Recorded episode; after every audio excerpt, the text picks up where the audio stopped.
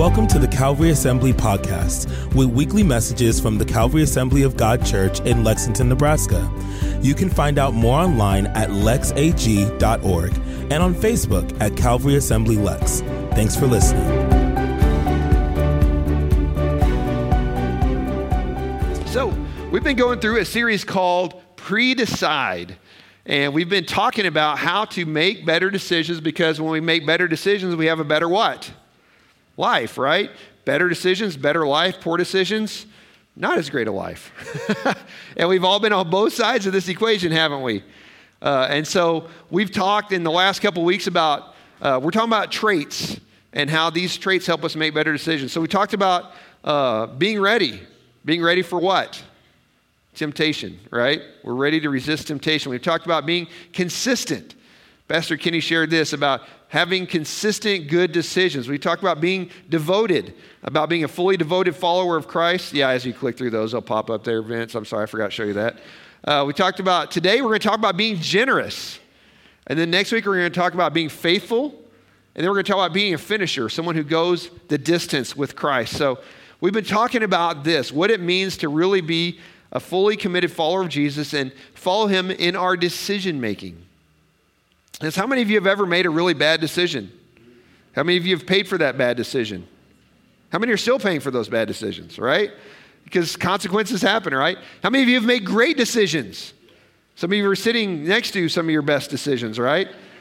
I am giving you this, guy. I mean, this is free points right here. You know, pat them, put your arm around them, right? So we know that good decisions are good, they help us. So today we're going to talk about being generous. Now, how many of you have seen an ad on TV at some point in your life? How many have seen an ad on the interstate at some point in your life or heard an ad on the radio? Now we get ads on our phones, right?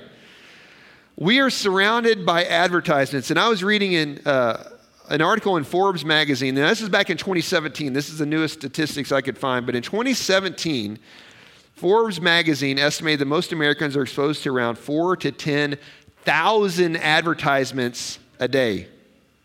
Four to 10,000 advertisements. You may say, well, I don't watch TV. You still get advertisements. You see them on people's clothing, right? If you wear clothes with a logo, you're what? You're advertising for them, free, right? Uh, you see them in, in websites. You see them if you watch a YouTube video, you see ads, right? You see them everywhere we go. And what are these ads trying to do? They're trying to sell us something, but how do they do that? They make us what? Discontent. Their goal is to make you discontent with what you have so you want what they're selling. Right? That's their whole goal is to make us discontent. Instead of being content with what we have, they want to make, oh, this is, you ever, have you ever done it? You buy something, you save up and you buy something, and the next week they come out with a new model? You ever been there? Like, I just got this one. And they come out with something new. Why do they come out with new cars every single year? So you buy another one, right? Hopefully. They come out with new phones every year. So you buy another one, right? And so their goal is to make you self centered. Their goal is to make us satisfied less and desire more.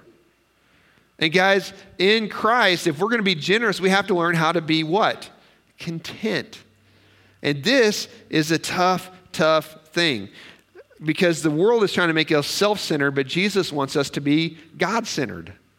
And a lot of times those things are at opposites, right? So if you have your Bibles, turn to 2 Corinthians chapter 9.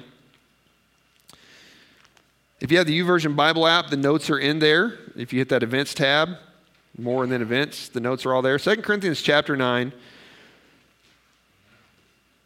We're going to start in verse 6 now, Paul's talking to the church in Corinth about giving a gift. Now, this is a gift for other believers who are having a hard time. Uh, they're, they're having a famine, and so they're trying to get gifts to these guys. And look at what he says, First or Second Corinthians chapter 9, starting in verse 6. Remember this a farmer who plants only a few seeds will get a small crop. Now, this is perfect timing because we're in what? We're getting ready to start harvest, or some have already started, right? So we see what happens when you plant seeds, you get more, right? It's this process we see in life. So he says, A farmer who plants only a few seeds will get a small crop, but the one who plants generously will get a generous crop. You must each decide in your heart how much to give. And now listen to this and don't give reluctantly or in response to pressure, for God loves a person who gives what? Cheerfully. Everybody say cheerfully. cheerfully. Now smile, right? For God loves a person who gives cheerfully. And God will give generously. God will generously provide all that you, what's that word? Need. God will provide all you need. Then you'll always have everything you, what's that word? Need, and plenty left over to share with others. Whoa. So God is saying, when I'm generous, He will provide everything I need and then more to share with others. Now, did He say He will give you everything you want? No and then some to share. He says he'll give you what you need and more to share with others. As the scriptures say, they share freely and give generously to the poor. Their good deeds will be remembered forever. For God is the one who provides seed for the farmer and then bread to eat. In the same way, he will provide an increase and provide and increase your resources and then produce a great harvest of generosity in you. He will provide a harvest of generosity in you. Yes, you'll be, it says you'll be enriched in every way so you can always be generous. And then when we take your gifts to those who need them, they will thank God. So, guys, this is a, a principle that we see in Scripture. When we are generous, God is generous back to us. When we hold tightly, He doesn't bless as much. But when we give, when we're generous. Now, I know, guys, some of you in this room, some of you watching online are naturally generous people, right? Some of you, it's very easy to be generous. That's just in your nature. My wife is very generous. My kids are actually very generous. I have to work at it because some of us are just that way. Especially, guys, those of you that grew up without a lot, it's harder to learn to be generous, right? If you grew up without much, you held on to what you had. But in Scripture, it's the opposite. He says if you have, you need to give so God can give back more. And so this is a learned trait. This is something Amy helps me with all the time. This is something God challenges me with all the time because I grew up with a single mom. We didn't have a whole lot, so you kind of hold on to what you have. And God is saying, let go, right? You have to hold loosely. So this is something that we see in Scripture. And guys, it's funny because we think, well, when I have more, I'll give more. But you know what? It's usually the opposite. You have to learn to give when you have little, and God will give you more to give away. Well, where did you find that? Well, I found it in research. Check this out the National Center for Charitable Statistics. How would you like that name? Finds that households earning less than $50,000 donate 4% of their adjusted gross income, while those earning 200 to 250,000 give about half that, 2.4%. And then the super rich, you know, they give more because they can do that. And this is funny. Uh, there's a study at the University of California in Berkeley. Researchers brought rich and poor members of the community into their lab. They gave each person the equivalent of $10. They told them they could either keep the money or they could share it with a stranger. The people who earn less than $25,000 a year gave 44% more to the stranger than those who earned $150,000 to $200,000 a year. Isn't that funny? People who had less were given it and they gave more away. So it doesn't necessarily mean that when we have more, we'll give more. We have to learn how to be what? Generous. So, and this is generous with our finances, but it's also with our time. It's also generous with our abilities. So there's lots of ways to be generous. So this is not just a giving message, this is learning how to be generous. So, one of the core values here at Calvary is being generous. We want to do that. And we're known in our community as generous people. We're known in the missions world as generous givers. So how do we how do we live this thing out? How do we make better decisions with generosity? Well, first, we have to understand that we're expected to enjoy things wisely. There's that word, wisely.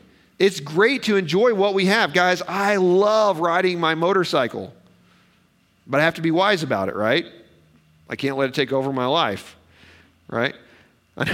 There are guys who call their motorcycle the other woman. Um, that's not good. Actually, I think their wives call it the other woman, but that's not good. So we're expected to enjoy things wisely.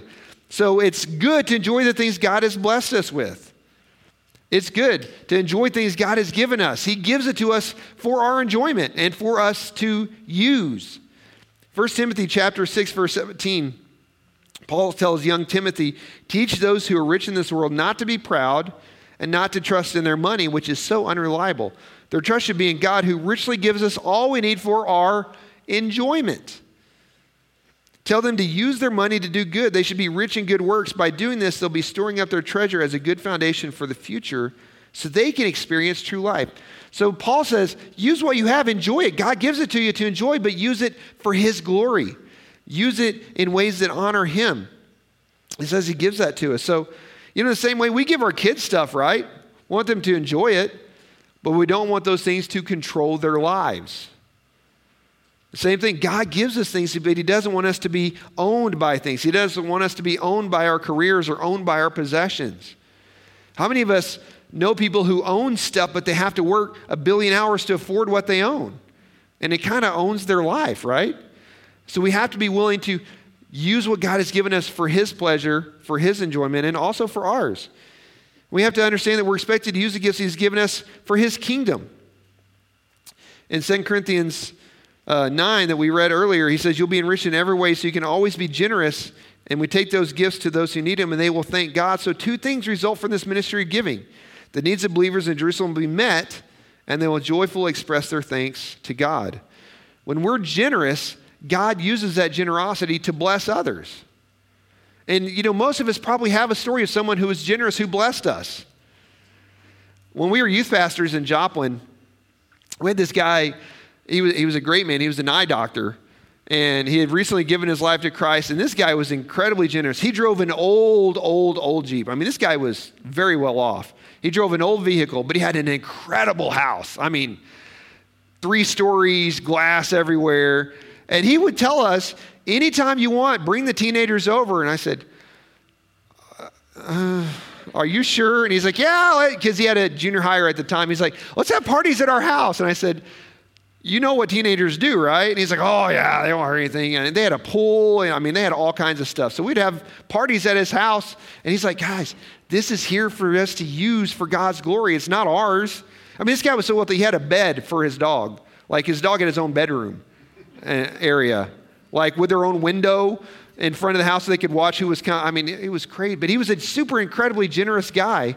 And he said, you know, let's use it. And anytime he would say, you know, anytime somebody needs something, just let me know behind the scenes. We'll, we'll pay for it. I mean, incredibly generous. But he understood it was his to what? Use and enjoy, right? I think the kids actually jumped off his second floor balcony into the pool a few times. I mean, it was crazy. So, uh, but a lot of us in our culture, we, we think everything I have is for who? Me. It's all about me. So we have to get through our heads everything belongs to the Lord, and He gives it to us to use for our enjoyment, uh, but also to use for His furtherment, His kingdom's furtherment, right? So, how to be rich in giving? Well, we have to understand we're expected to give wisely. We have to give wisely. How many of you know when you're generous, people find out that you're generous, right? And what do you get? You get asked to give all the time. And this is not just financially, but also if people find out you're willing to help, what do they do? Hey, I need help here and help here. So we're expected to give wisely, not to every single person who asks. We're expected to pray about what and where to give. God, what do you want me to give? Where do you want me to give? Again, in the verses we read earlier, Paul said, You must decide in your heart how much to give how much to give. Decide in your heart. Don't give in, he says, don't give in response to pressure, but God loves a person who gives cheerfully. So we can't be pressured. How many of you guys have seen these commercials on TV for, I think it's the ASPCA? It's got the Sarah McLachlan song and all the abused dogs. I can't even watch those. I'm like, take my credit card, take, you know. Like I have to go away. I can't watch it because, you know, they just tear your heart out. And they know. You know, they find the saddest puppy eyed dogs, you know, and the saddest song in the world and the arms of the angel and all that stuff. It's just like, oh my goodness, you're killing me. He doesn't want us to give in response to pressure. But guys, sometimes someone's going to come in here and they're going to share a need and God is going to poke your heartstrings. And that's when you know, yeah, I'm supposed to get involved in this. I remember several years ago, Curtis Hubble was sitting down front. And we had a missionary from the Ukraine speaking. And Curtis called me after church. He's like, This is the craziest thing. But I think I'm supposed to be a missionary to the Ukraine. I said, Wow, that's big. And he's like, He won't go away. And so I said, Well, let's pray together. And we prayed for months. And he said, This is not leaving. I, this is what God wants me to do. And he did. He gave his life to it. And now we see where they're at, right? So, guys, sometimes God is going to tell you something to get involved in or to give to. That's when you know it's the Lord, right? So we're expected to respond to the Spirit's prompting about giving. Sometimes the Spirit will speak to us about giving to a person or giving to a cause. I remember I read a story one time about a, a guy who was sitting in church and he was, he was wise with his money and he had some savings. And God spoke to him about a, a lady in the church. He said, I want you to pay her utilities for a year. He was a single mom. So he went up to her and he said, Hey, um, he actually went to the utilities office, paid her utilities ahead of time for a year. He went to that mom and just said, Hey, I just want you to know God told me to do this, so I did it. And she lost it. She was having a hard time paying her bills. Said, there, how, but she hadn't told anybody. She says, How did you know? He said, The Lord just told me to do it. And he said, That's why I live the way that I do, so I can do things like that. And that's what God wants us to do to respond to his prompting. When he tells us to do something, be prompted and be obedient to that. We're expected to be informed about opportunities to give. Guys, we give you all kinds of opportunities to be informed. Every Sunday in Sunday school, Don Masson shares what? Missions updates. Do we do that because we don't have enough to talk about? No. Don could talk the whole time about the lesson, but it's important to know what's going on. Over here on this table in the foyer, we've got a whole table full of missionary updates. They send us in the mail. We print those out and give those to you. We have a, a video there with different things going on around the world in missions. We want you to be informed.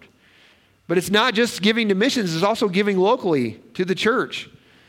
What is God prompting you to do? Is He asking you to get involved in a ministry? Is He asking you to, to up your giving to missions or to your tithes and offerings to the church?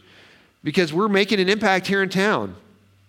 Every Wednesday, we've got students in kids' church, students in youth that God is doing something in. You have opportunities to be involved in those things. Women's ministries, men's ministries, find those things out. And then we're expected to give faithfully. And here's the thing, guys we understand that tithing and giving increase our trust. Tithing and giving increase our trust in God's provision. It does not make sense that God asks us to give 10% of our income to Him, does it? It just doesn't make sense. Well, how can I live on 90%? How can you not? That's the question because when we give that 10%, we understand that tithing and giving, they increase our trust. It shows us that God really will do what He says He's going to do, right? When we give, and I know God challenged me. Again, I was young and I remember I was sitting in church. I had given my life to Christ when I was 16, and so I had to work on Sundays. So I went to the early service of my church. You know who was in the early service? Me and a bunch of older folks, right? Because it started at 9 o'clock and they got out.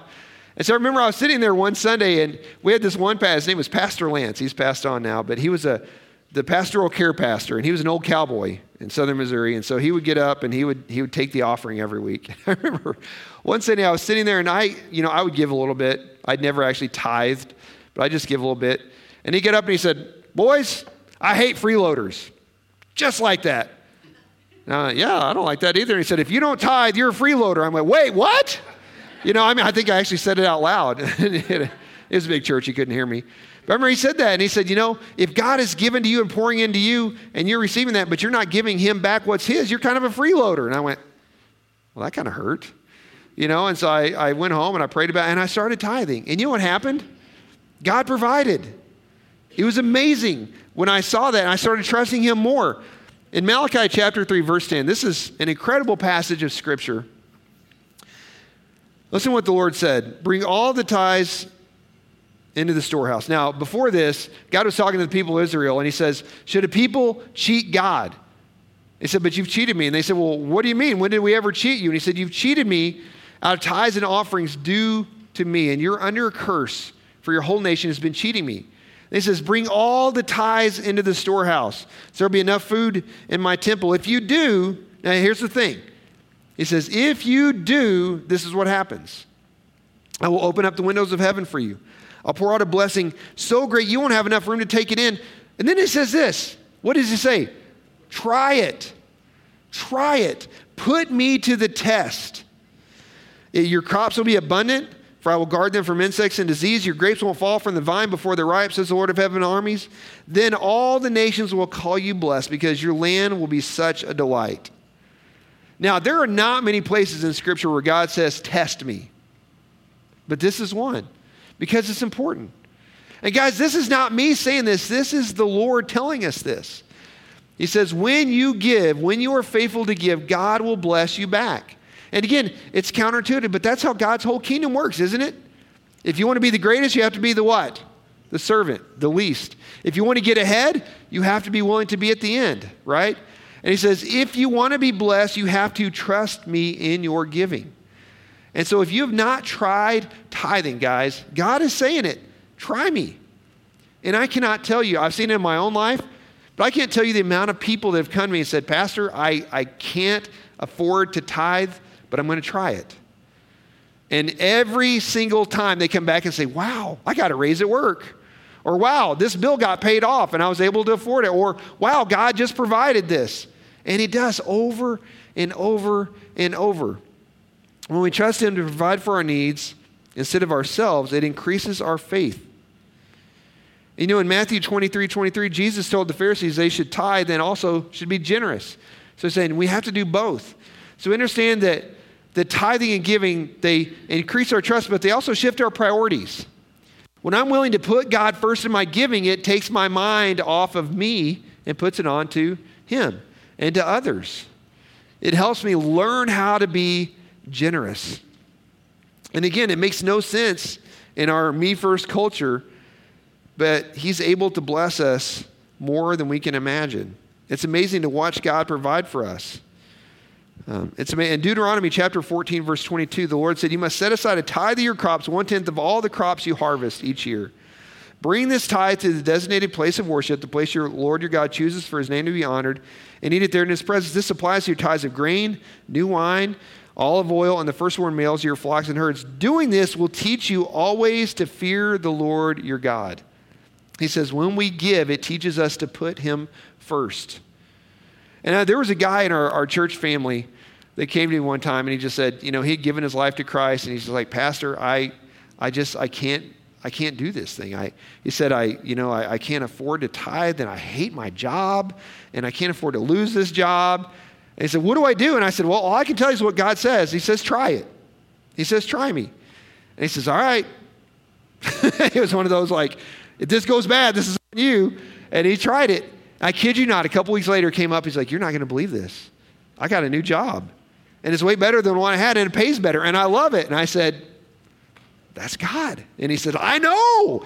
And he was so excited. And then after that, man, he was generous. He was always, but he had to try it first. He had to test God. And so it really does work. God works that way. And then we're expected to give extravagantly. What does that mean? It means going above what's normal. Now, I'm not saying you need to sell your house and give the money to the church unless God tells you to do that. But we do we are expected to give more than we feel like we can afford. In Mark chapter 14 verse 3 it says Jesus was in Bethany at the home of Simon, a man who had previously had leprosy.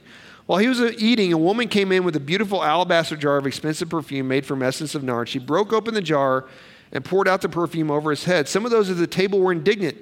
Why waste such expensive perfume? They said. This could have been sold for a year's wages and the money given to the poor. But Jesus rebuked them and said, No, what she's doing is a wonderful thing. This perfume was not just, you know, a bottle of whatever foo-foo stuff from France. This was like a year's wages. So 50, 60, 70,000 dollars worth. What would this mean to this woman? Retirement, security.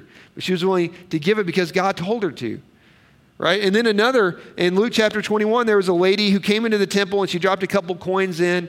And, you know, the disciples are talking about how much all these big givers say. And this woman gave more than all of them because she gave what? Everything that she had. It was an extravagant gift. So we understand that both the women in these stories, they gave more than was what? Comfortable. God told them to give something, and they did it. They gave more than was comfortable to them. One gave probably her retirement, another gave what she was living on, and God took care of them.